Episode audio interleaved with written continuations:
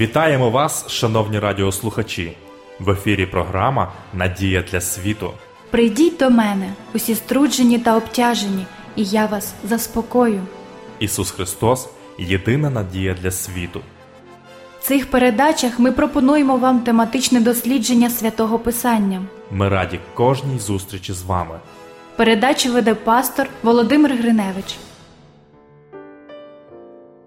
Дорогі радіослухачі, вітаю вас! Я щиро радий нашій зустрічі в програмі Надія для світу. В наших передачах ми продовжуємо досліджувати серію тем під загальною назвою Джерело істини. Тема нашого дослідження сьогодні міст над прірвою.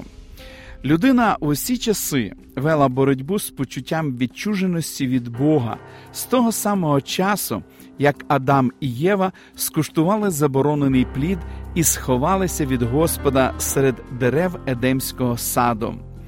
Деякі дивні нові почуття сорому, провини і страху змусили цю першу пару сховатися від Бога, коли він з'явився в саду і став їх кликати. Ці почуття, на жаль, знайомі кожному з нас. Яка ж головна причина відчуження між нами і Богом? Про Кисая дає наступну відповідь в 59 розділі. Бо то тільки переступи ваші відділювали вас від вашого Бога, і ваші провини ховали обличчя Його від вас, щоб він не почув. Ця величезна прірва, яка розділила грішну людину з Богом, утворилася не з ініціативи Творця, не Бог віддалився від Адама і Єви, але вони сховалися від нього. До того, як гріх затьмарив відносини між Творцем і людиною, близькі стосунки з Богом приносили Адамові та Єві радість у прекрасному Едемському саду але вони повірили неправдивим запевненням диявола про те, що стануть мудрими як боги, і розірвали зв'язок з Богом, запорукою якого було довіря до Творця. Після вигнання з Едемського саду життя Адама і Єви стало дуже важким. Народження потомства і робота на землі супроводжувалися сльозами, кров'ю і потом їхні близькі стосунки з Богом були розірвані, і тепер вони стали вразливими щодо невдоволених тілесних бажань. З болем вони переживали почуття відчуження від Бога, що стало результатом гріхопадіння. Апостол Павло в посланні до римлян в п'ятому розділі пише: тому то, як через одного чоловіка війшов до світу гріх, а гріхом смерть, так прийшла і смерть у всіх людей через те, що всі згрішили. Кожен з нас відчуває гнітюче почуття приреченості, і всі ми бажаємо знайти безпеку і впевненість, які може дати тільки Господь. Людина часто намагається вгамувати цей внутрішній голод вживанням алкогольних напоїв, наркотиків, безладними інтимними стосунками чи нестриманим бажанням накопичування матеріальних благ. Однак все це є лише симптомами нашої відчуженості від Бога, і немає іншого засобу для вирішення цієї проблеми, окрім як відчути любов Божу у своєму житті. Псалмист Давид в 15-му псалмі пише: Дорогу життя ти покажи мені, радість велика з тобою, завжди блаженство в правиці твоїй. Ми отримаємо справжнє задоволення тільки тоді, коли налагодимо стосунки з Богом і зможемо перебувати в Його присутності. Не тільки люди страждають від самотності в результаті гріха, Бог також відчув біль після того, як Адам і Єва відвернулися від нього. Творець переживає скорботу, коли дивиться на ті страждання, які гріх приніс людині. Бог палко бажає задовільнити наші приховані сподівання і зцілити душевні рани. Він не обмежується лише тим, що співчутливо дивиться на наслідки нашої відчуженості з ним.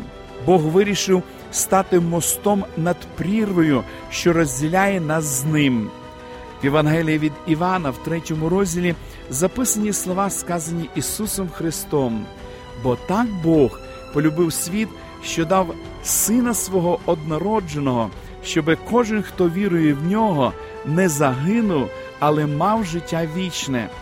Бо Бог не послав свого Сина на світ, щоб він світ засудив, але щоб через нього світ спасся.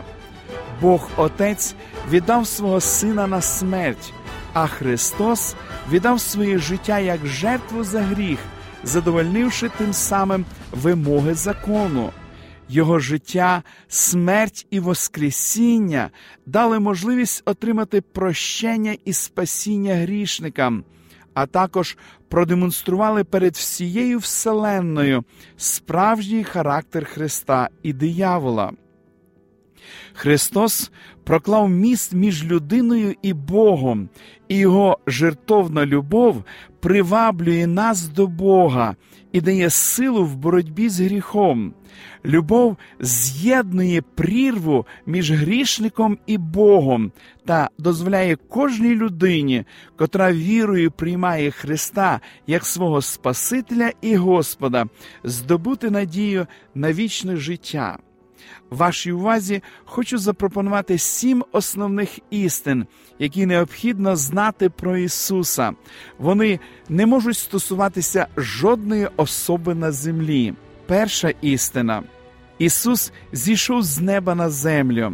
З'являється логічне запитання, як довго до свого пришестя на землю існував Ісус? Відповідь ми знаходимо в словах Христа, які записані в Євангелії від Івана у восьмому розділі.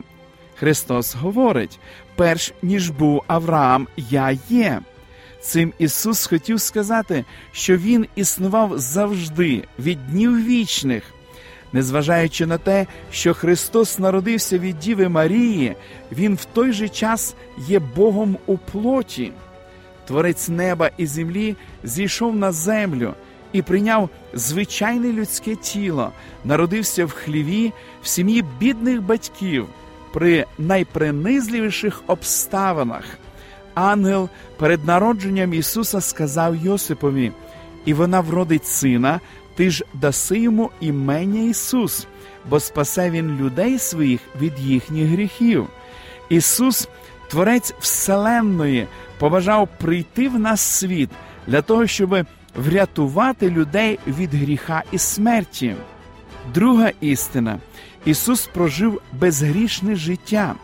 У посланні до євреїв в 4 розділі написано: Ісус, Син Божий, випробуваний в усьому подібно до нас, окрім гріха. Бог зробив щось більше, ніж просто попередив нас про те, що гріх має бути переможений.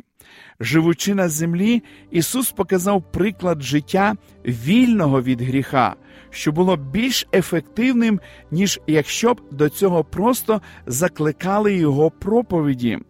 Диявол, ворог Христа, розкладав проти нього різні пастки, щоб ввести Ісуса в спокусу. У пустелі сатана зі всією лютістю і хитрістю приступив до Христа. У Гевсиманському саду перед розп'яттям Ісуса сила спокуси досягла такої міри, що з його чола почали капати краплі крові. Але Христос встояв перед всіма спокусами диявола.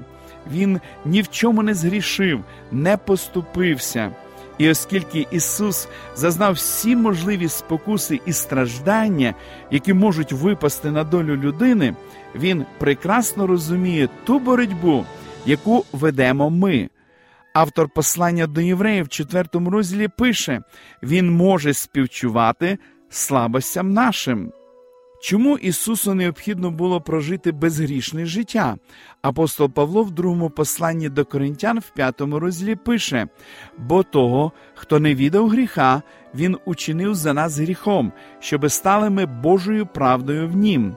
Ісус переміг всі спокуси, живучи безгрішно, і тому Він запевняє нас, що і ми також з Його допомогою можемо змінити наше життя і зробити його вільним від гріха. Третя істина. Ісус помер для того, щоб перемогти гріх. Цікаво, як багато людей згрішили. Відповідь ми знаходимо в посланні до римлян в третьому розділі. Бо всі згрішили і позбавлені Божої слави. Що є заплатою за гріх? Знову на це питання відповідає апостол Павло в посланні до римлян в шостому розділі. Бо заплата за гріх смерть, а дар Божий вічне життя в Христі Ісусі Господі нашим. І так, для чого помер Ісус? Коли Іван Хреститель побачив Ісуса, який іде до нього на Йордан хреститись, проголосив: Оце агнець Божий, що на себе гріх світу бере. Ми всі згрішили і мали б успадкувати вічне небуття, але Ісус помер замість нас. Він став гріхом за нас. Він задовільнив справедливі вимоги закону.